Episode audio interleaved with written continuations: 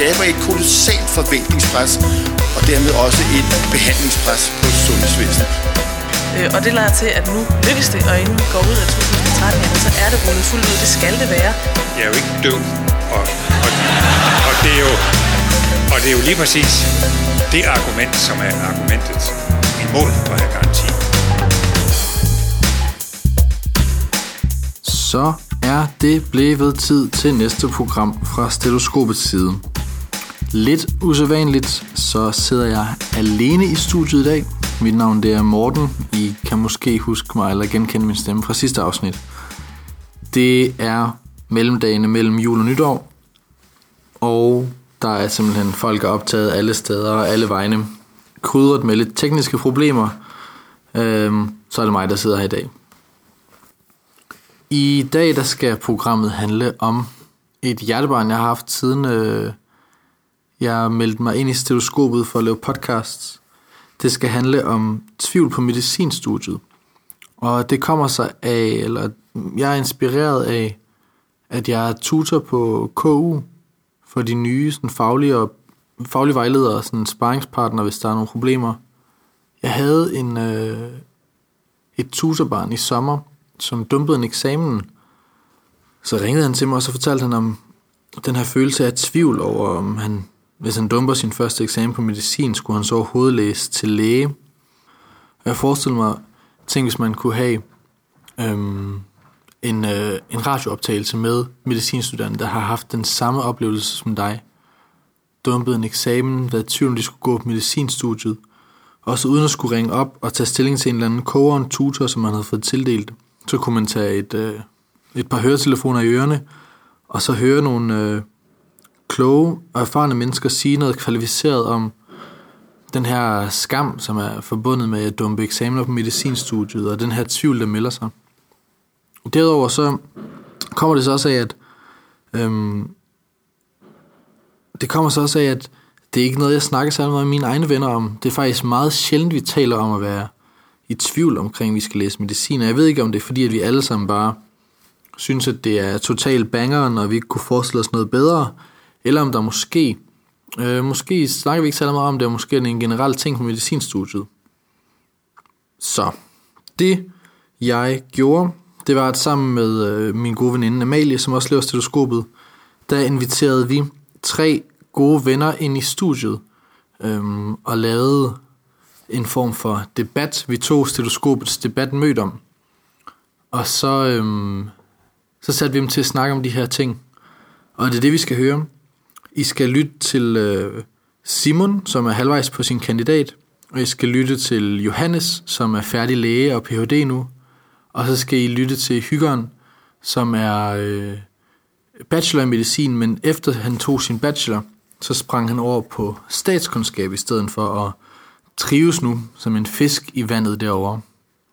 Og jeg synes bare, at vi skal hoppe direkte ind i debatten og komme i gang med det.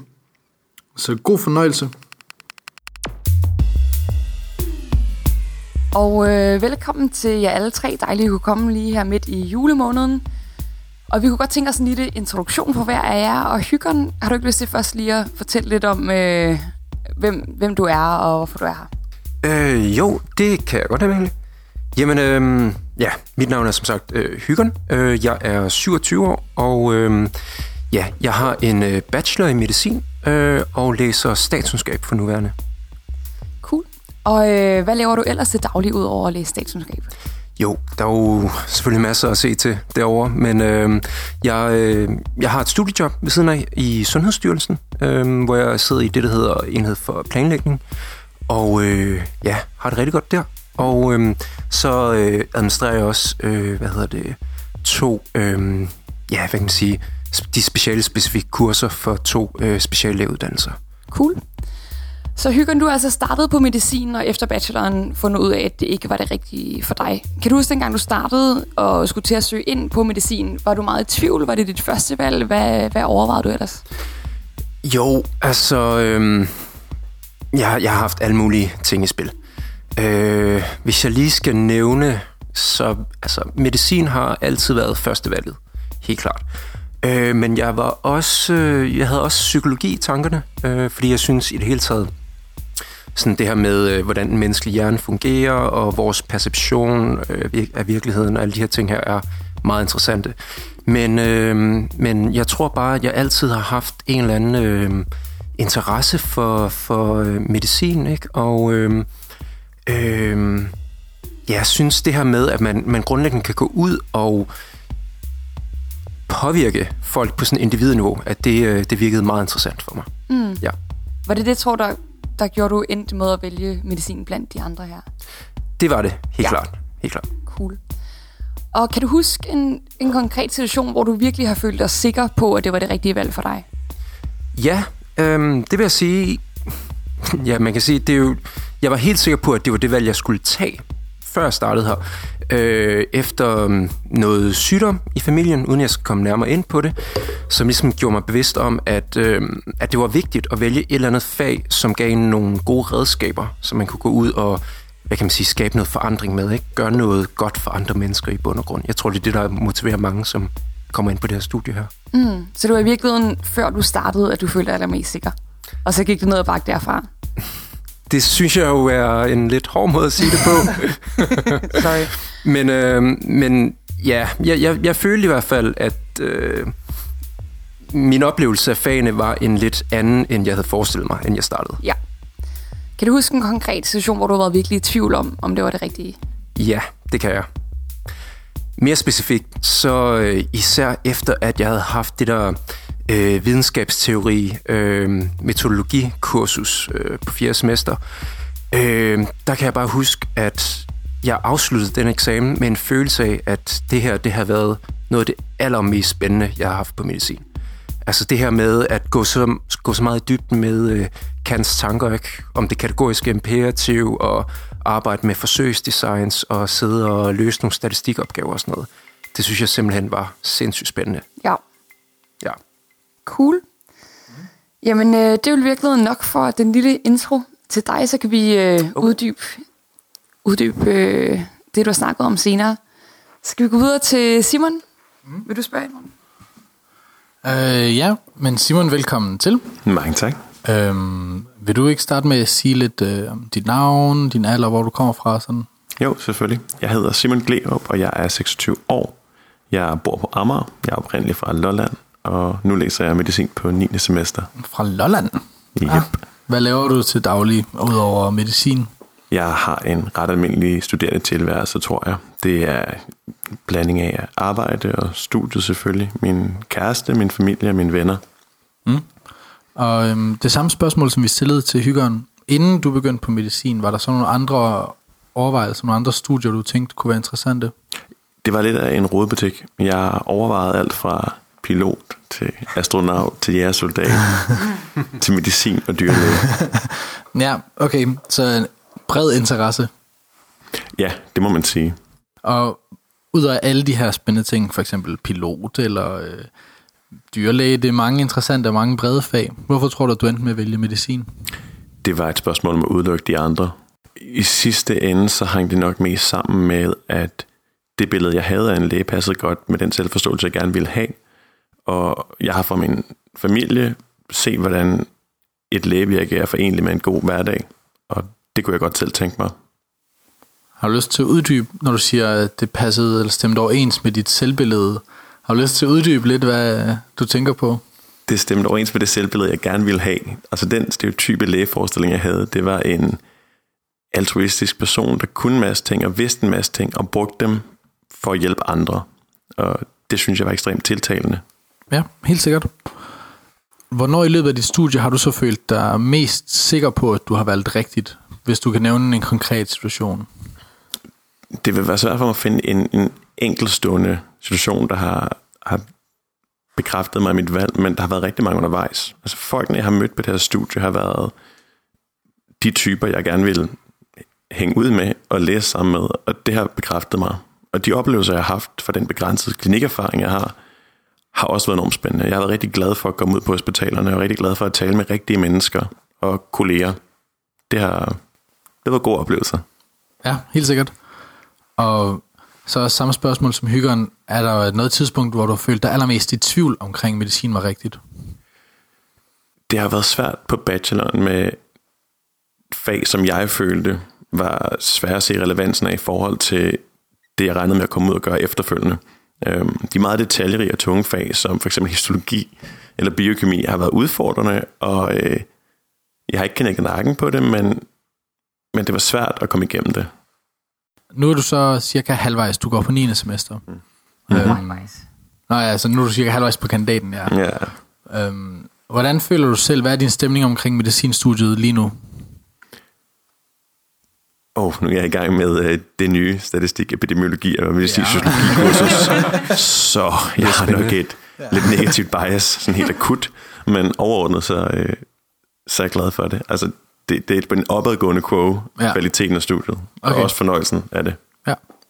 Så er vi nået til tredje mand i studiet, det er Johannes, og vil du kort introducere dig selv ligesom de andre? Ja, jeg vil meget gerne. Jeg hedder Johannes, som sagt, og er 29 år, og jeg bor på Østerbro sammen med min kone og 2 børn. Har 2 drenge, en på 4 og en på næsten 10 måneder. Og jeg blev læge sidste sommer, altså for 1,5 år siden. Og hvad bruger du din dagligdag på? Jeg arbejder på Retsmedicinsk Institut i København, i en PhD-stilling, så jeg forsker nu og har faktisk været tilknyttet i mere eller mindre forskningsmæssig udstrækning i snart 1,5 år på instituttet, altså siden jeg blev læge faktisk.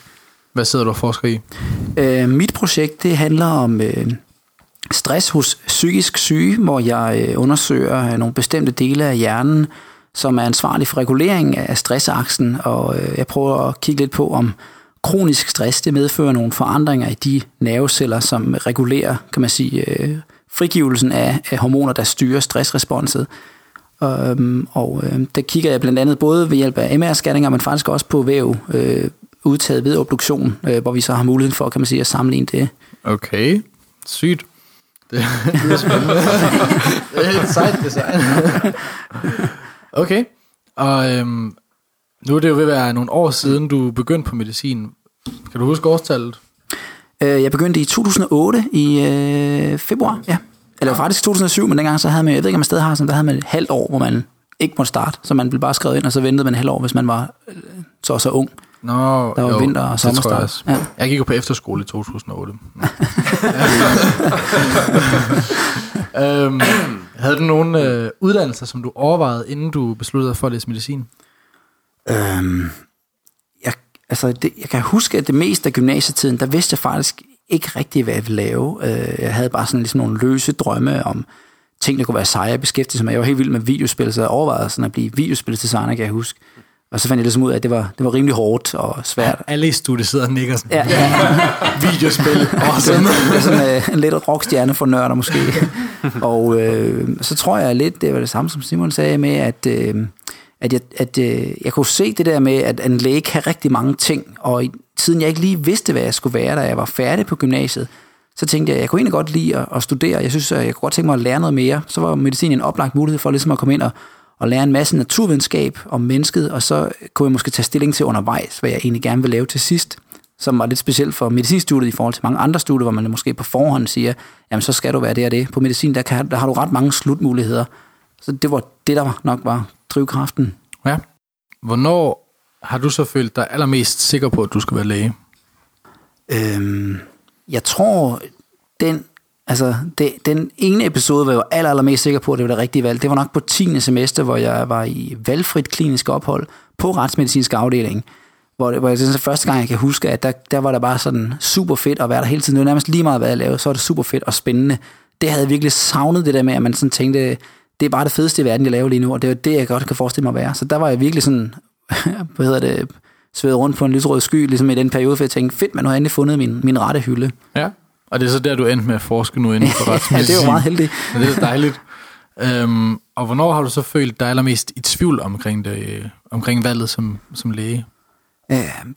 Det har været helt klart på de dele af studiet, hvor man har været i klinikken, hvor jeg tror, jeg har simpelthen ikke haft den rigtige opfattelse af, hvordan livet er som klinisk læge. Jeg troede, det var i hvert fald ikke det, jeg troede, det var. Jeg kan huske på 7. hvor jeg havde et rigtig fint klinisk ophold. Jeg lærte rigtig meget, det var velstruktureret, og alligevel gik jeg bare rundt og tænkte, det er jo egentlig ikke rigtigt det her, jeg har lyst til. Og jeg kunne se, alle mine medstuderende, de var nemlig havde den der følelse, som jeg lige beskrev før, de synes bare, det var mega fedt at blive, endelig blev de glade for medicinstudiet, så tænkte jeg, fuck mand, og jeg, undskyld, nu sidder jeg bander, har jeg truffet det forkerte valg nu, og der var det jo ligesom meget sent på studiet. Så det var klart på 7. semester, og så igen også på 9. i klinikken, at det der, jeg har gået og virkelig overvejet, det er det rigtige for mig. Ja. Hvad tror du var forskellen på din oplevelse af at være i klinik på 10. i forhold til 7. og 9. Altså, hvad var det, der gjorde retsmedicinsk så spændende? Jamen, det er bare den måde, man arbejder på, er helt anderledes end i klinikken. Jeg synes det der med, at det var svært for mig, og altså, den der, det er ikke på en måde ikke så struktureret en hverdag, og man følger ikke sine opgaver til dørs, som jeg synes, man gør i højere grad i retsmedicin, hvor man ligesom har nogle, man har færre opgaver og bruger mere tid på dem til gengæld, hvor man i klinikken, der er man meget sådan jonglør på en eller anden måde, man går stuegang på en masse patienter, og man bliver sindssygt god til at håndtere mange forskellige ting, men så ser man måske hej til en patient og hjælper dem med et problem, og så er de ude af døren lige bagefter, og man når ikke rigtig ligesom at få den der følelse af, at jeg har afsluttet problemet. Cool. Nu hvor vi har hørt lidt om jer alle tre, kunne jeg godt tænke os at lægge lidt op til debat. Og Simon, jeg kunne godt tænke mig at starte med at spørge dig. Grunden til, at Morten og jeg snakkede om, at vi skulle invitere dig med i studiet, var fordi vi havde læst en lille kronik, du havde skrevet en gang i MOK, da du første gang havde været i klinik.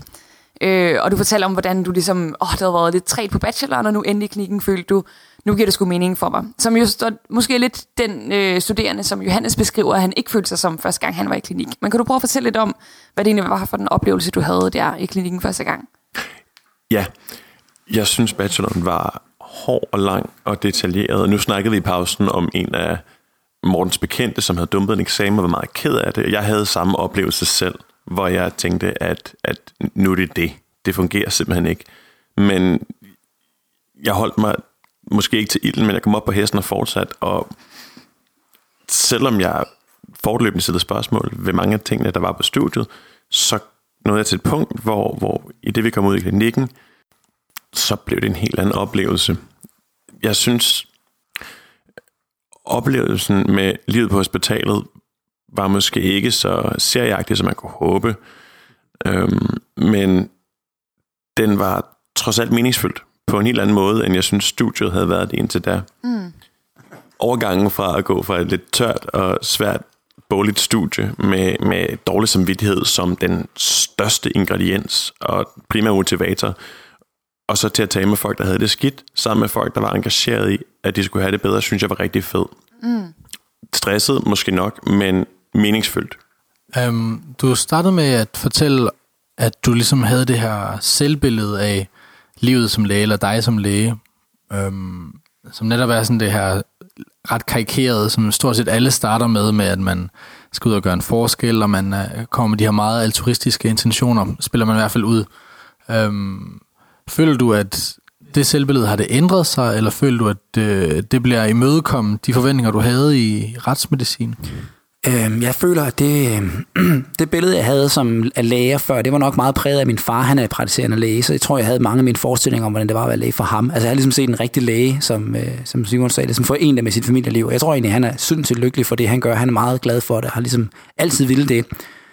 Så på den måde var mit eget billede jo så noget helt andet af, hvad jeg skulle lave som læge. Det var, tror jeg, en meget stor sådan hindring, at sådan ligesom skulle indse, at det var slet ikke det samme for mig, for det havde jeg nok regnet med. Men samtidig er det også en rar erkendelse, fordi at så forstår man ligesom pludselig, at der er mange flere slags mennesker på medicinstudiet.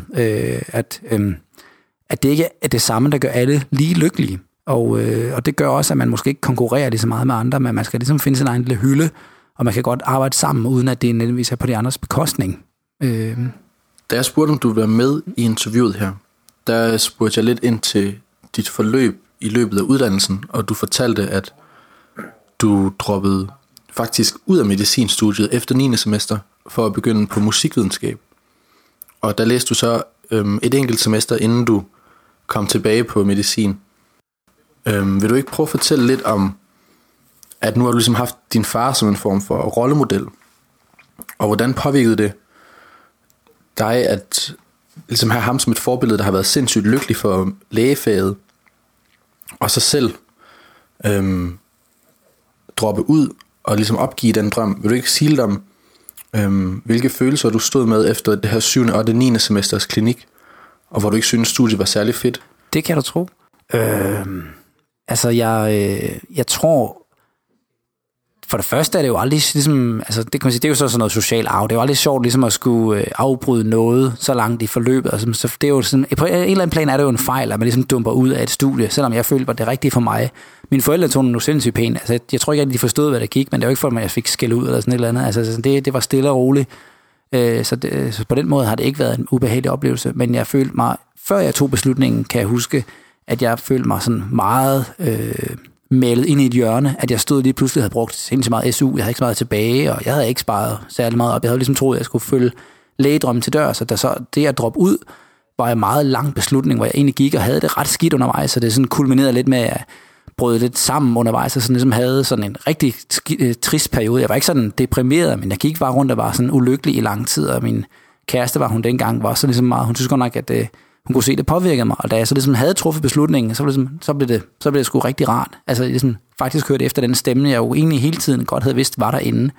Og det er så, efter jeg træffede den beslutning, så tror jeg også, det har gjort, at jeg var meget mere afklaret, så det var meget nemmere at komme tilbage til medicin bagefter, fordi nu følte jeg ligesom, at jeg havde været ude og prøve noget andet, og jeg havde et mål for studiet nu. Hygen, vil du prøve at fortælle om, hvilke følelser og tanker havde du i... sådan de semestre, der ledte op til, at du valgte at skifte efter din bachelor? Jo, jamen altså, det var jo... jeg synes, det var en rigtig, rigtig svær periode, ikke? Fordi det der med medicin, det er jo, som Johannes også var inde på, at man kommer ud til et job, hvor man kan hjælpe rigtig mange mennesker, og der er ligesom sådan rigtig god værdi i det arbejde. Og når man så også har investeret så mange år i det efterhånden, så er det selvfølgelig sindssygt svært at træffe den beslutning. Man har ikke så meget SU tilbage og sådan nogle ting. Så selv sagt, så er det noget, som jeg gik og havde det rigtig svært med at finde ud af, skulle jeg gøre det, eller skal jeg bare fortsætte? Ikke? Nu har jeg alligevel investeret alle de her år her. Og jeg tror ligesom for mig, der kulminerede det, da jeg skrev...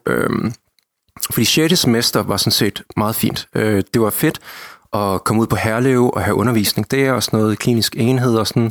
Men det at skrive mit bachelorprojekt, det kunne jeg bare mærke, der manglede ligesom på en eller anden måde noget refleksion i det, man skrev om. Fordi det var... nu skrev jeg om vinterdepression, fordi jeg synes psykiatri, og det synes jeg stadigvæk er et rigtig spændende felt, men den måde, man skriver om det på i den medicinske tradition, er jo meget redegørende altid. Og det kunne jeg bare mærke, det sugede ligesom det sidste...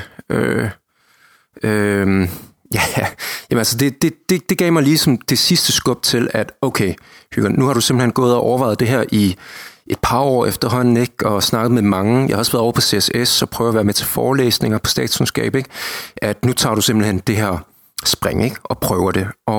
Og hvis det er, så kan du jo selvfølgelig altid komme tilbage. Så det gjorde jeg, og jeg har været sindssygt glad for, at haft de semester derovre, som jeg nu har haft. Ja, det har været rigtig fedt. Og Simon, du har så selv, at du fortalt, at du også har haft nogle perioder på bacheloren, hvor du synes, at det var ret hårdt at komme igennem, og fagene var ikke, som du havde forestillet dig. Mm. Har du selv været i tvivl undervejs i bacheloren om, hvorvidt du overhovedet skulle være læge? Absolut. Mm. Vil du ikke prøve at fortælle lidt om, hvilke følelser du havde? Hvad var det, der gjorde indtryk på dig der? Jeg tror, at min forestilling om, hvad medicinstudiet ville være, var meget forskellig fra virkeligheden herude. Jeg havde håbet på mange søde mennesker, det fik jeg, men jeg havde ikke forventet, at det ville være så hårdt arbejde, som det var. Og det er jo ikke studiets skyld, det er min egen opsøgning af informationer, der har været utilstrækkelig, men det har været svært for inden at finde ud af, hvordan det ville være, selvfølgelig. Ja, altså, det er ikke, da jeg selv skulle søge ind. Jeg, ligesom alle andre, så søgte jeg jo ind, fordi jeg gerne ville kunne gøre en forskel. Jeg ved ikke, om man... Altså, det her med utilstrækkelig information, jeg kan huske fra mig selv, beslutningen var meget spontan, og jeg kunne mærke, at var ikke så meget genklang i mig, så jeg tror ikke, at jeg kunne have fået nogen mængde information, der kunne have afskrækket mig, eller sådan lige meget hvad, så ville jeg gøre mit eget indtryk. Altså, det tror jeg, fordi der ligesom er enormt meget prestige, så mange forestillinger omkring lægestudiet, så mange tænker bare, at de skal ind og opleve det, så jeg tror, Selvfølgelig. Ja. Altså man sender sin ansøgning, og man bliver godkendt, og så er det bare stiv pik og håret tilbage. Og det er det bare ikke, for det er hårdt arbejde, det er røven på stolen, og man skal huske ting udenad, og man skal til obligatorisk undervisning, og jeg skal kunne redegøre for enzymer i tyndtarms epitel, som optager calcium, og det er garanteret forkert, det jeg siger lige nu, men jeg forstod det ikke dengang, og jeg forstår det ikke nu. Ja. Og hvis du så skulle se tilbage på den her tid, hvor du har været mest i tvivl, hvad tror du så, der har gjort, at du alligevel ultimativt er fortsat og nu er på kandidaten og faktisk synes, at det giver noget mening? Ja, men altså, det er jo to ting. For det første, så laver jeg det, der hedder en sunk cost fallacy. Det er, når man har smidt så mange ressourcer i noget, man tænker, jeg bliver nødt til at smide nogle flere i det, fordi der må sgu da for helvede komme noget godt ud af det på et tidspunkt. Ja. Det var den ene ting. Den anden har så været, at de ældre studerende, jeg kender og har talt med, har sagt, hold ud, Simon, vi har været i en tilsvarende situation, og når først du er ud over det der abstrakte bognonseri, så får du sjove oplevelser, der giver mening. Mm. Ja. Og så har jeg ledt af deres løfter om en bedre fremtid holdt ud. Og jeg synes også, jeg har fået den. Ja. Mm. Stærkt. Johannes? Jeg vil bare tilføje, at jeg synes egentlig, det er en, altså nu snakker du om det der med, at det er et kald, at det er det for alle, når de søger på medicinstudiet. Det ved jeg ikke helt, om jeg er enig i, fordi altså, jeg synes i hvert fald ikke selv, at jeg havde det kald, at jeg bare skulle læse medicin. Min præmis for at søge ind var meget mere, at jeg ikke vidste, det kommer til at lyde sådan lidt snobbet. Jeg kunne rigtig godt lide at læse på gymnasiet. Jeg kunne godt lide at fordybe mig i ting, og jeg er god til at huske ting udenad. En eller anden grund er jeg god til eksamener, og det er jo sådan set ret åndssvagt, fordi det gør en slet ikke i stand til at håndtere det virkelige liv, men det gør det livet nemmere, når man er i gymnasiet. Og så tænkte jeg, på universitetet, hvis jeg læser medicin, så får jeg nogle naturvidenskabelige fag, jeg får lov til at fordybe mig ned, og så finder jeg bare ud af undervejs, hvad jeg gerne vil.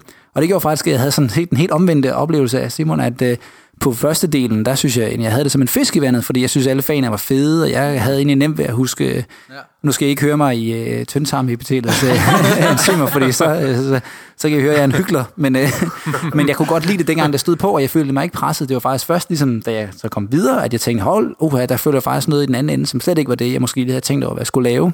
Og sådan tror jeg også, der er nogen, der har det. Som du siger det der med, hvis man skal give et råd til nogen selv, før de søger ind på medicin, så skal de måske også lige overveje, altså gå ud og måske, det ved jeg ikke, man kan følges med en læge i klinikken eller et eller andet, altså bare lige se det en dag eller 2 dage, sådan okay, det er faktisk det, du laver, i stedet for bare ligesom at have den der drøm om, jeg vil gerne være ligesom i Grey's Anatomy eller et eller andet, fordi sådan er det bestemt ikke, men heller ikke engang halvdelen af det er det måske, altså det kan være helt anderledes, end man forestiller sig ind i hovedet, og derfor er det vigtigt måske at tale med i hvert fald med nogen, ligesom du siger, på anden del af studiet, hvis man så har det hårdt, så kan man måske finde nogen, som man kan spørge om, bliver det bedre, eller hvad har I gjort, har I været i samme situation som mig? Ja, og altså, det tror jeg også er rigtig vigtigt i forhold til, at man nærmest slet ikke kommer i kontakt med klinikken, vel, før at man er igennem den bachelor der, de første 3 år sådan noget. Altså selvfølgelig, der er 6. semester, men det tæller bare heller ikke rigtigt. Der er jo ikke noget patientkontakt i det. Og så har man de der 2 uger i tidlig klinisk ophold, som det er rigtig fedt. Første gang man er på OP, alle de der ting der.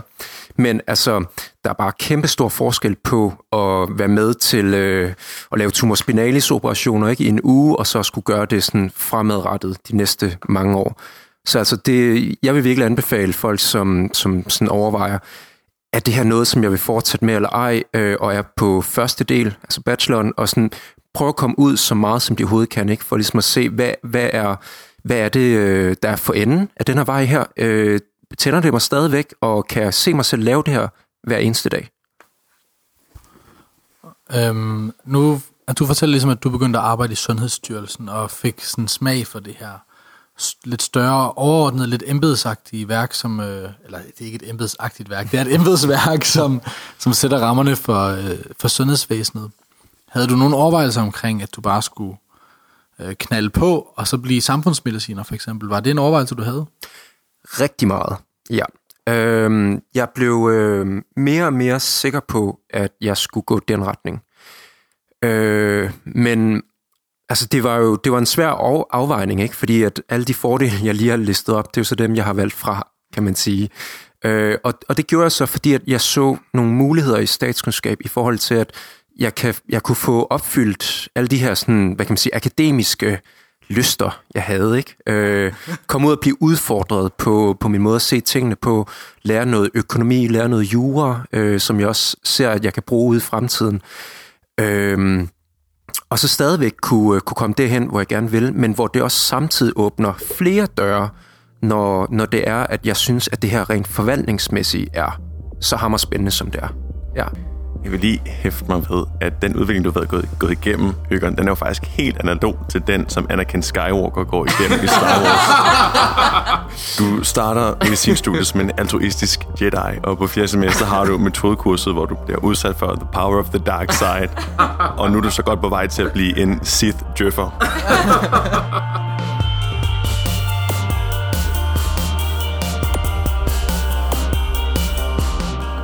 Med den kommentar, så hopper vi væk fra debatten, og det er blevet tid til at tage et lille afbræk og hoppe over til forskningsnyt. Jeg har haft besøg af Ulrik, og vi skal diskutere en ret interessant artikel om, hvordan medicinstuderende i løbet af deres studie bliver mindre og mindre empatiske. My calculations are correct. You're gonna see some serious shit. Så er det blevet tid til forskningsnyt. Den er nemlig rigtig, Morten. Velkommen. Du er blevet inviteret indenfor i privaten, Ulrik. Ja, det er jeg. Er hjemme hos Morten i hans hyggelige hybel. Bachelorpad. Og der skal vi have optaget noget forskernyt, hvor vi jo hvert program kigger lidt med noget sundt skepsis på noget af den forskning, der er kommet ud fra den store forskerverden. Ja. Vi har, mig og Amalie, vi fandt en artikel, som viste, at... Jeg tror, der er blevet lavet en del studier over det, så det her det er bare en af mange. Men den viser, at empati blandt medicinstuderende falder jo længere man kommer på studiet. Og mere detaljeret, så viser den, at lige når man starter på medicin, så er man en dum, uempatisk teenager måske. Og så i løbet af de første 2 år, der begynder empatien lige så stille at stige. Og så efter 2. året på medicinstudiet, så begynder det at falde, indtil man når et lavpunkt, hvor efter jeg kun kan forestille sig, at man kommer ud som læge, og det så falder yderligere, hvis tendensen fortsætter. Og den har vi jo kigget lidt på nogle af spørgsmålene. Jeg synes, der er ret mange spørgsmål, der er ret grineren. Må jeg lige bryde ind et kort øjeblik, ja. Bare lige for at riste op for vores lyttere, så er det et studie, som er lidt gammelt. Det er tilbage fra 2012, som udkom i et mindre tidsskrift, Medical Teacher hedder det. Og det man har gjort, det er, at man simpelthen har fulgt lidt over 1000 medicinstuderende, fra de startede på medicinstudiet, og så longitudinalt som en kohorte igennem 4 år, og så har spurgt dem på forskellige tidspunkter, første år, andet år, tredje år i løbet af deres medicinstudie, 4. år også, det er jo 4 år langt derovre, og har på den måde indsamlet næsten 3000 observationer, og det er så det, resultaterne er baseret på. Ja, altså nogle af spørgsmålene, de ser jo sådan lidt, ja, det er interessant med sådan lidt, det er et lidt blødt studie, og det er en standardiseret empatiskala, et empati-questionnaire, de har lavet. Ja, man kan ikke tage en blodprøve. Det kan man desværre ikke at måle empati, men altså nogle af spørgsmålene lyder sådan her, en læges sans for humor er med til at give et bedre klinisk outcome. Det er interessant, der er også et andet spørgsmål, der er... Så er vi ikke godt stillet, Morten. Vi har ikke en chance. Nej. Der var en om, hvorvidt man læser ikke medicinsk litteratur eller nyder kunst, som er et andet mål for empati. Der er vi godt stillet. Der kører vi bare derudad, er det sindssygt. Jeg synes, det er et ret sjovt studie, og ja. Jeg kom til at tænke på, altså det er jo et amerikansk studie, så de har den her, nu må du rette mig, men deres studie tager 4 år, ikke også? Jo. Nu med du har været over i USA her for nylig, hvad svarer 2. året på den amerikanske medical school, hvad svarer det til i Danmark? Altså det svarer til overgangen mellem det bachelor, hvor man er i sådan de der prækliniske år, ikke? Mm. Bacheloren, og så går man over i de mere kliniske år, hvor man er ude på hospitalerne. Så det er faktisk, når man kommer ud på hospitalerne, så begynder det at gå ned ad bakke. Ja, når man bliver konfronteret med virkeligheden, hvis man skulle tolke lidt. Så hvis vi nu skal sige, nu sidder vi her 2 personer, ikke også? Jeg er på toppen af min empatiske evne lige inden kandidaten, og du faktisk skraber bunden, hvornår du bliver læge. Jamen, det gør jeg til sommer. Hvad føler du? Jeg forstår slet ikke, hvad du prøver at sige lige nu, Morten. Nej, det gør du vel ikke, din djævel. Ej, hvis du skulle være sådan lidt kritisk med det her i forhold til opbygning af vores studie, føler du så, at der... Altså, føler du har... Hvad tænker du om sådan et resultat? Føler du, at din empati er dalet i løbet af din kandidat? Altså... Jeg må starte et andet sted og så sige, som du var inde på, så er det nogle meget bløde markører, de bruger det her 20 spørgsmål, og nogle spørgsmål, hvor man så skal svare en gang, og så får man de samme spørgsmål senere, skal svare igen, og der er en del problematikker i forhold til det, og alles vej ind i medicin er jo ikke det samme, og det prøver de også at kigge lidt på, og så videre, og hvordan det lige hænger sammen, det er jo meget, meget svært at sige, men min personlige sådan erfaring, det er bestemt, at når man bliver konfronteret med virkeligheden, så får man et andet syn på, hvad det er at være læge. Det er totalt sådan hjemmekogt, men det synes jeg er min generelle opfattelse, når jeg kigger mig rundt, at der er rigtig mange på bachelorstudiet, og sådan var jeg havde det bestemt også selv, at man havde nogle idéer om, hvad man skulle og hvad man kunne, når man var læge. Og de har ændret sig meget markant i løbet af studiet, det er da helt sikkert. Hvad synes du, er du blevet mere kynisk? Det er nok på nogle punkter. Det kunne jeg nok godt sige. Til gengæld læser jeg måske flere skønlitterære bøger, så på den vil jeg måske score højere. Og det siger det jo meget godt. Jeg synes bestemt ikke, at jeg er blevet sådan mindre empatisk generelt. Nej. Det er mere i forhold til specifikt, sådan vi skal have... Når der skal produceres et eller andet, og man skal gennemføre nogle ting på hospitalet, så foregår det bare lidt mere maskinelt, ja, end jeg måske havde forestillet mig, da jeg gik rundt på bacheloren og tænkte, nu skal jeg sidde med min patient, og så skulle vi snakke om, hvordan han eller hun havde det, og så videre. Og det er ikke altid sådan, det hænger sammen. Ja. Derudover så vil jeg også sige, at medicin er jo sindssygt bredt. Ja. Når man tager 1000 mennesker fra en bestemt region i USA, hvor det også koster penge at blive uddannet, så nogle bestemte mennesker, man udvælger på den måde, og så videre, og så videre, så bliver det svært at udtale sig generelt, og det siger forfatterne her jo også selv. Så det er en interessant problemstilling, hvor meget vi kan bruge det her specifikke studie til, meget begrænset. Så det må man se i sammenhold med den øvrige litteratur, som er meget varierende på det her punkt, og så ligesom sige, der skal noget bedre, mere clean-cut forskning til, hvor man måske også måler på nogle andre parametre, end bare det, som patienterne eller som de medvirkende selv vurderer, altså det her med, at de selv rapporterer. Ja. Det giver jo anledning til kæmpe bias, både i form af participation bias, altså selection bias i forhold til, hvem der er med, og så selvfølgelig også recall bias, altså hvordan husker man det var. Ja. Og når man så har noget virkelig, man kan tænke tilbage på, så kan det være, at man opfatter sig selv helt anderledes, end når man kun tænker hypotetisk, hvordan kunne det være at være læge. Ja. Yes. Ja. Hvad er det? Jeg tror ikke, vi når meget mere. Nej, men ved du hvad, Morten, inden vi slutter af, så kunne jeg rigtig godt tænke mig at spørge dig om noget meget vigtigt. Ja, kom med det. Fik du en god julegave? Ja, det er faktisk min absolut bedste julegave. I må ikke tage mig det ilde op, men det var en lidt simpel ting. Jeg har fået kniver, gafler og skærer af min mor og morfar igennem de sidste 7 år.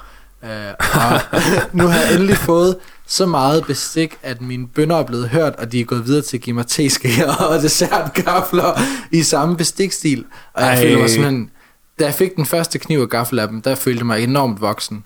Ja. Og nu her, hvor jeg får en dessertgaffel, som er verdens mindst brugelige bestik, så føler jeg mig faktisk på en eller anden måde, som jeg er blevet mere voksen. Ja, jamen, det kan jeg godt forstå. Så må du invitere på en 3-retters. Ja, med kage til dessert. Præcis. Hvad med dig? Fik du en god julegave? Jeg må have imponeret mine svigerforældre, for de har givet mig en cashmere sweater, som er dejligt blød, og som jeg rigtig godt kan lide at gå i. Dejligt. Ja. Godt nytår, Ulrik. I lige måde. Og med det må vi jo bare slutte af for Forskernyt, og som altid, så kan du finde vores tidligere programmer og links til både vores artikler og så også den lille TED-talk, jeg nævnte, og den kan du finde inde på stetoskopet.nu/forskernyt.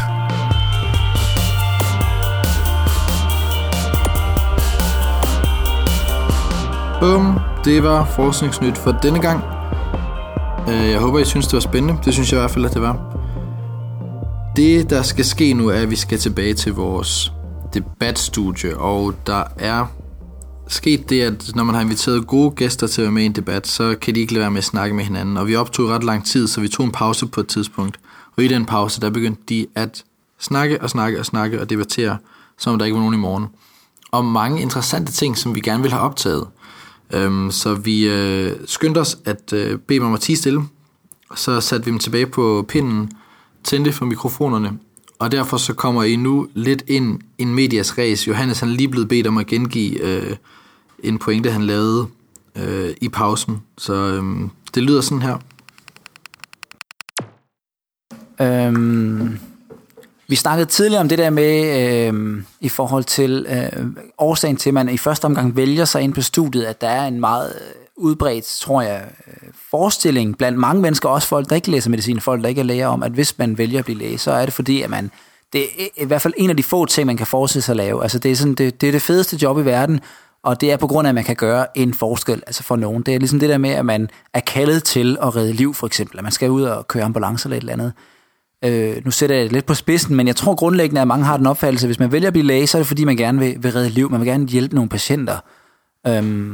Og jeg kan jo må så indrømme, hvor ufedt den lyder. Jeg var ikke helt en del af den gruppe, og jeg tror, der er flere, end man aner, som måske ikke nødvendigvis indrømmer det, som har valgt medicinstudiet, også af andre årsager, blandt andet fordi det er fagligt interessant, altså det er simpelthen rent naturvidenskabeligt er nogle interessante fag, man har, men også simpelthen fordi, at det er et statusfag, altså men det er et fag, hvor man får lov til at opnå en høj status i samfundet. Man bliver altså en lærer af vigtige personer, og lærer yder høj respekt, så man kan godt få, men det er jo fedt at kunne blive noget, som er en respekteret stilling, og det er også fedt at få et job, så man får en god løn, der er høj jobsikkerhed, der er mange faktorer, som jeg tror, mere eller mindre bevidst, også spiller en rolle, når man træffer det her valg.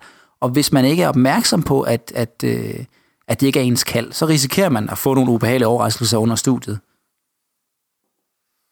Ja, jeg kan sagtens genkende følelsen. Jeg tænkte, at jeg skulle være saxofonist, inden at jeg begyndte medicinstudiet, så jeg havde gået og overvejet, hvordan man... Spillede saxofonen. Overvejet, hvordan lige saxofonen sidder, det der man trækker i. Nej, men jeg kan bare huske, hvor kæmpestort det var for mig, da jeg endelig havde besluttet, før jeg ville læse medicin, og det var som om mine skuldre faldt sådan 10 cm ned, og jeg var sådan, wow, jeg kommer til at få et job, og jeg kommer til at få penge, og folk kommer ikke til at spørge, hvad min plan B er. Og jeg siger, jeg skal være læge.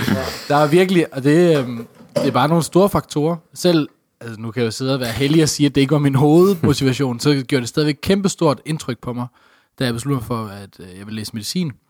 Så er ligesom at opleve det her. Mm.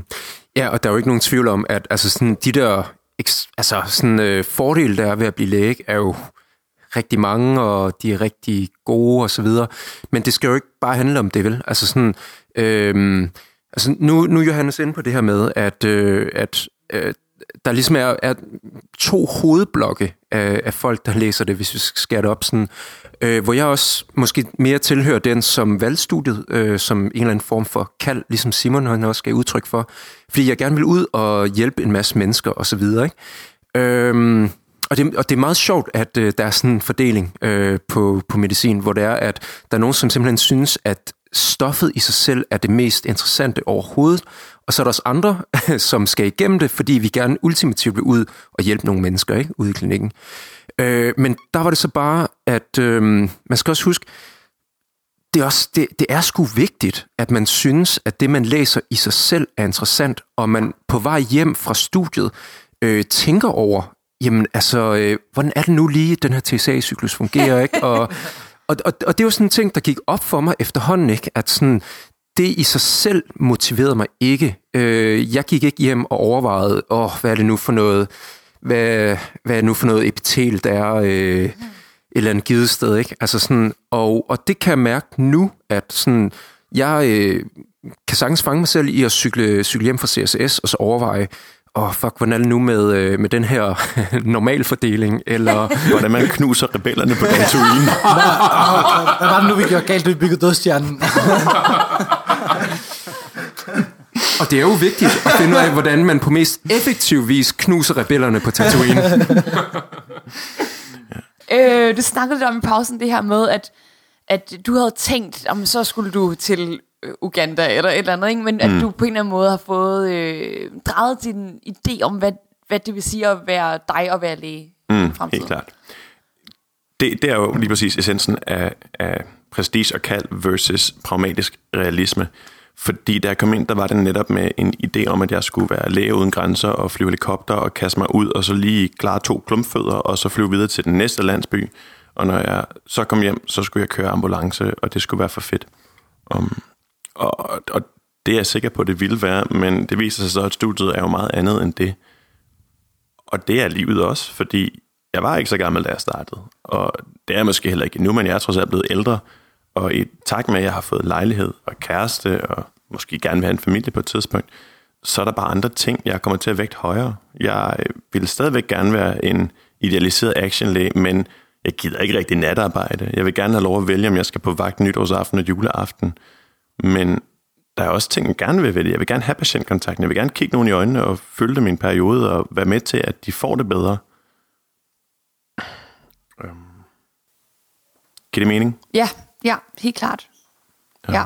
Hvad siger du, har noget til det, Johannes? Ja, bare for at komme tilbage til det der med, at den gruppe af studerende, der måske er, som hører det her, som tænker, kan spejle sig det, noget jeg siger det der med, at man måske ikke nødvendigvis kun har valgt det med hjertet, at man føler sig kaldet, og så derfor kan opleve nogle kriser under studiet, så vil jeg også bare bruge mit eget eksempel og sige, at det behøves ikke nødvendigvis være sådan, at man så ikke er, kan man sige, hørt til på medicinstudiet, bare fordi man ikke finder glæden ved at være i klinikken, fordi jeg synes i hvert fald selv, jeg har fundet min helt rette hylde, og har taget en lægeuddannelse undervejs, så det ville jeg da gerne have vidst, måske, da jeg havde det her tvivl undervejs, at man kan lave rigtig meget andet. Der er simpelthen så mange muligheder med det her studie, i forhold til, hvad arbejdsindholdet kan være, og det kan, man kan også få arbejde helt uden patienter, hvis man finder ud af, at man slet ikke kan det. Det er faktisk muligt at være læge, der slet ikke har noget med patienter at gøre, tro det eller ej. Ja. Men også paraklinik og alt muligt, så man skal ikke bare, tror jeg, sande helt til, fordi at for eksempel, som i mit eksempel, klinikken, den skræmmer en lidt, fordi der er altså også andre muligheder, man kan overveje så. Det tror jeg er en god pointe, og også det her med, at hvis man ikke synes, at bacheloren er vildt interessant, kan det godt være, at man synes, at klinikken er interessant, og hvis man ikke synes, at klinikken er vildt interessant, kan det godt være, at man synes, at et eller andet speciale eller forskning er interessant. Så der er virkelig mange hylder, og man skal på en eller anden måde have sådan en bred hylde med, og det er nok usandsynligt, at man bare sluger det hele med et stort smil. Ja, og man skal i hvert fald ikke spejle sig for meget i, hvad de medstuderende går rundt og, altså hvis din sidemarker er totalt op og flyve over at være i klinik på thoraxkirurgi, fordi at thoraxkirurgi, det er bare det fedeste, du så selv tænker, det er sgu nok ikke lige mig, så kan det jo godt være, at der er noget andet, du er interesseret i, så man skal bare passe på med at spejle sig for meget i sine læsemarker, for eksempel, fordi det er helt klart ikke det samme, alle, der går på medicinstudiet, har lyst til at lave, men det snakker de måske bare ikke så højt om, og det er ikke de samme prioriteter, de har, og der er nogle prioriteter, der måske er mere ædrolige eller sandrolige. Det virker federe at være kaldet til at være læge, end det er at sige, jeg vil godt tænke mig at kigge på ringenbilleder, det er jeg bare helt vild med. Altså det lyder sådan rimelig kedeligt, ikke? Men det kan faktisk være rigtig fedt, og hvis det er det, man finder mening i, så er det jo klart det, man skal efterfølge, i stedet for at satse på en ideal, som man tror, andre har til en. Ja, netop. Som du også siger der, altså sådan, og også for at underbygge, jeg har også mange erfaringer med, at det kan umiddelbart være svært at opdrive andre, ikke, som går med de her samme kritiske tanker omkring studiet og overveje måske at prøve noget andet af og sådan. Men de er rent faktisk derude, så man skal ikke gå rundt og tro, at man er totalt mandplaceret, man er den eneste, som synes, at det simpelthen ikke er det fedeste at have anatomi eller mikrobiologi, eller hvad det nu er, man ikke synes er så nice, ikke? Det skal man sgu nok komme igennem, og altså, som du også siger, Johannes, altså, der er jo vildt mange specialer, ikke? Altså, der har været 36 specialer, man kan vælge imellem, og man skal nok finde noget, som passer til de præferencer, man har. Men dog, altså, hvis man virkelig føler, at de behov, de præferencer, man har, slet ikke bliver opfyldt, så er det altså også en god idé at prøve at sige til sig selv, måske skal jeg prøve at komme ud og se, er der et alternativ, ikke?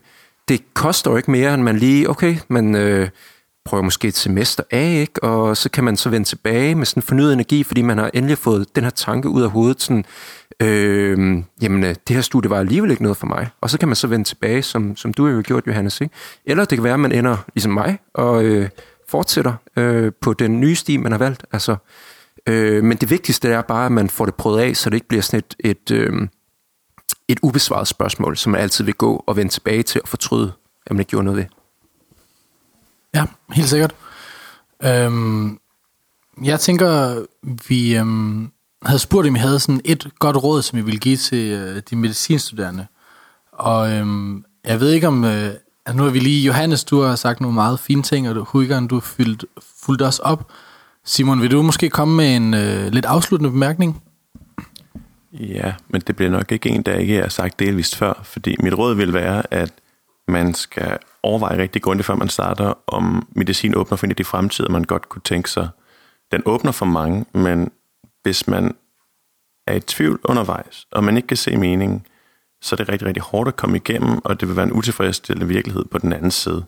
Og det er måske lidt indlysende, men det kan være rigtig svært at se, når man er i det, fordi man er omgivet af de her entusiastiske medstuderende, som enten ikke har tvivl, eller ikke tør vise den. Og så har man ikke lyst til at være den, som skal tabe ansigt ved at være ærlig og sige, det giver ikke mening for mig. Ja.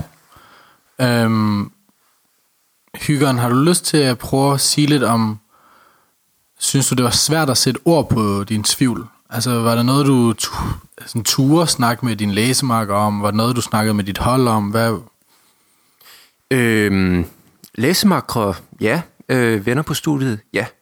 Og det synes jeg da også, man bør skulle kunne. Altså, det er vigtigt, at man får luftet de her tanker, ikke? Men altså ja, det var da selvfølgelig svært sådan at høre på, når andre synes, at det i sig selv at lære anatomi, at det var det sjoveste, de nogensinde havde prøvet, ikke? Altså sådan at vide... hvor lang en eller anden given muskel er, og hvor den hæfter, ikke, og hvor den udspringer fra, og sådan nogle ting. Og ikke selv have den der samme følelse der. Det havde jeg det rigtig svært med. Men altså, der er det jo bare vigtigt, at man får talt med sine nære venner på studiet, ikke, sine læsemarker om det, og får sat ord på. Det i sig selv kan jo hjælpe, ikke, og måske sætte... gang i hele den her overvejelsesproces. Jamen er det, altså uanset hvor glad man er for et studie, vil jeg våge at påstå, der vil man altid komme ud i og have en eller anden periode, hvor man er i tvivl om, var det det rigtige valg. Og der hjælper det ikke noget, hvis man ikke får sparret med andre mennesker om det. På den måde kan man også finde ud af, om skal jeg gøre noget ved det, eller er det bare lige en kort tvivl, der går over. Var der, altså nu har I alle sammen på et eller andet tidspunkt følt tvivl omkring studiet. Har der været noget, nogen sådan følelser af skam, eller at det var noget, man skulle holde hemmeligt for nogen af jer? Måske mere det, der var skyld i tvivlen. Altså, da jeg præsterede til den første eksamen, der gav karakter for et 2-tal, så turde jeg jo ikke tale med nogen om det. Det var pinligt, og det var en falliterklæring. Altså, de fleste af os, der starter på studiet, er vant til at præstere godt. Og så sige, at man klarer det elendigt. Jeg gik også ind og dumpede den næste øvrigt, så fed streak.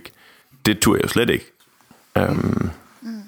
Men det er meget nice at have med, Simon, på en måde, fordi at der jo, altså, vi ved jo, at der til mange eksamener er en dumpeprocent på 20-30, så vi ved jo godt, at der er, altså alle ved, at der er sindssygt mange, der dumper, og der er sindssygt mange, der får 0,2. Det ved alle jo på grund af statistikker, og alligevel er det måske ikke noget, som der nødvendigvis besat så mange ord på, som du siger også, fordi folk er vant til at komme fra gymnasiet med et højt gennemsnit og ligesom kunne præstere. Eller sådan, hvad er det, tror du, der gør, at selvom man ved, det er ikke bare mig, det er en stor gruppe af os, og vi er alle sammen skidedygtige. Hvorfor er det stadigvæk svært at sætte ord på? Netop fordi vi alle sammen er skidedygtige, og tænker, at vi bør være det, så kommer der det her selvbillede af, at man er en akademisk maskine, som kan det hele, og hvis det fejler, hvad er der så tilbage? Altså, det er et flot selvbillede, men det er også skrøbeligt, fordi det afhænger af den her fortsatte succes, som har fået os ind på studiet til at starte med. Ja. Og det er svært at holde ved lige på noget, der er så svært som det her. Ikke mindst fordi... Selvom der er 20% af dumme at give en eksamen, så er det meget svært at finde dem, når man spørger folk bagefter. Ja. Og altså, der er den her med medicinstuderende, som siger, de læser meget, og så dem, der lyver. Ja, det er rigtigt. Ja. Ja, og der kan man bare sige, altså der er det jo bare vigtigt, at vi får gjort op med den her stilhedskultur, fordi det vil alt andet lige også bare give et bedre studiemiljø. Altså der er jo ikke nogen grund, altså alle er jo sindssygt dygtige på det her studie, ikke? Det er svært at komme ind og sådan nogle ting, og så er der ikke nogen grund til, at man går og fortier, hvordan det er gået. i forhold til det, Morten spurgte om med altså skam eller noget, man holder hemmeligt. Så jeg kan bare huske, da jeg selv traf beslutningen om at droppe ud efter 8. semester, så gik jeg med det selv i rigtig lang tid. Et halvt år, tror jeg, eller sådan noget, hvor det ligesom gradvist byggede sig op. Og jeg kan huske tydeligt, da jeg ligesom havde truffet beslutningen, hvor godt jeg egentlig havde det, og hvor meget jeg egentlig tænkte over, at jeg havde vidst det i lang tid. Altså jeg er godt klar over, at det er ikke sådan noget, man får ideen om at droppe ud, og så træffer man bare den beslutning, så har man det godt. Men jeg kunne godt have, hvis jeg skulle have givet mig selv et råd dengang, så var det måske lidt mere at have lidt mere selvindsigt. Altså sådan ligesom indrømme, hvis man virkelig har den der grundfornemmelse af, at man har det skidt, så er der nok noget i det. Og enten så, altså man skal selvfølgelig, det skulle jeg have gjort, snakke med nogen om det, ligesom få noget refleksion over det fra andre, men også bare det at handle på det, det var en kæmpe lettelse for mig, og det gjorde også, da jeg kom tilbage igen, havde det meget lettere. Ja, altså, den der tvivl, der er inde i en selv, den er ikke forbudt og ligesom at udtrykke, og det tror jeg godt, der kunne være mange, der går, og det gælder jo for så vidt sådan set også med karaktererne, sådan at det bliver også et tabu at indrømme, at man har fejlet, og jeg tvivler på, at der kan være særlig mange medicinstudenter, der er gået igennem studiet med 12-tæller, rene 12-tæller, men det er den fornemmelse, vi ligesom har, at vi skal have, og vi bliver ved med at sige til hinanden, at det, sådan er det der bare ikke, at vi skal være nede på jorden, men af en eller anden grund, så slår det ikke rigtig fast, altså det, vi kan ikke rigtig ligesom bryde det tabu. Ja. Ja, det er interessant også, netop som vi har snakket om, at man ved jo godt, der er nogle fag, man synes er interessante, så er der nogle, som man bare ikke synes er interessante. Hvorfor skal man forvente sig selv, at man kan toppræstere i noget, man faktisk synes er kedeligt? Det er jo en speciel forventning. Ja, altså netop, man som Simon siger, at man forventer sig at være en maskine, og man burde kunne lide det hele, for nu har man jo valgt læge, og, og det kald, så hvis det er den indstilling, altså man er kommet med, så burde det jo bare komme helt naturligt. Alting, det virker bare som helt åbenlyst, at man skulle have videnskabsetik, helt åbenlyst, at man skulle have, forskningsmetodologi, og alle fagene burde jo bare være sådan helt åbenlyst, at det er derfor, det skal man have, for ellers så bliver man ikke en god læge, men sådan er det overhovedet ikke. Det er jo altså sindssygt bredt, det man har på første delen, så det er jo nærmest forventeligt, at man på et eller andet tidspunkt rammer noget, og man tænker, det her det er eddermame kedeligt, og det kan jeg bare ikke klare. Men det tror jeg ikke er det, vi snakker så meget om. Og så er det måske værd at gentage, at når man taler med færdiguddannede læger og folk, som skal beslutte, hvem der skal have en introstilling og en specialstilling, og jeg har så for at spørge dem alle sammen, jeg har mødt, så er det meget sjældent, de går op i din histologikarakter fra andet semester. Så det forventningspres, man lægger på sig selv, er måske lidt ved siden af. Vi er ved at være færdige her i studiet, men til allersidst, så kunne jeg godt tænke mig, at I hver især lige kom med et godt råd til de medicinstuderende. Ja. Hygen, har lyst til at komme med en afsluttende kommentar eller et godt råd? Ja, jeg skal prøve.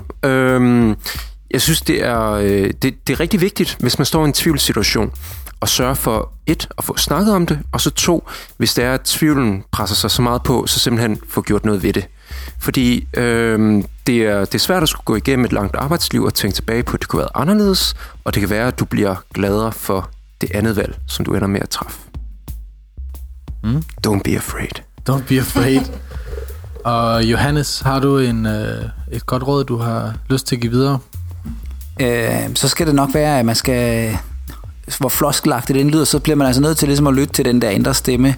Man er mere bevidst, end man måske selv er klar over det nogle gange over, hvad der er det rigtige for en selv. Så hvis man har en fornemmelse, så prøv virkelig nogle gange lige at mærke efter, om man har gang i det rigtige, og så handle på det, i stedet for at gå og vente for længe med det, fordi at det fører ikke noget godt med, så ligesom at bare sætte tiden an, hvis man alligevel til at starte med er ulykkelig. Ja, god råd. Tusind tak, fordi I gad være med. Tak, fordi I gad bruge tid på det.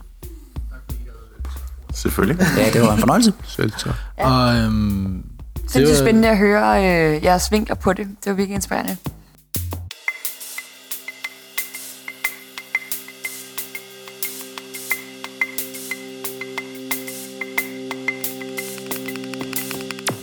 Vores program lakker mod enden nu. Og jeg vil gerne lave et shoutout til Simon og til Johannes og til Hygen, fordi I gad stille op. Fordi I gad fortælle om nogle ting, som ikke altid er lige nemme at tale om. Jeg håber, at der er nogle folk derude, der vil tage tingene til sig, og som har kunnet bruge de her diskussioner til noget. Jeg synes selv, det var sindssygt spændende at have jer med og høre, hvad I havde på hjerte. Jeg vil gerne sige Nu er det jo 1. januar, så jeg vil bare gerne ønske alle lytterne fra Stetoskopets et rigtig godt nytår. Og så ses vi i 2017 til flere programmer. Og ligesom vi sagde i vores julespecial i midten af december, så leder vi efter flere stetoskopører. Så hvis du sidder i Aarhus, Odense eller Aalborg og tænker, det kunne være sjovt at lave noget podcast, så vil vi sindssygt gerne høre fra jer. I kan bare skrive til os på Facebook, hvis I finder os på Stetoskopet. Rigtig godt nytår alle sammen.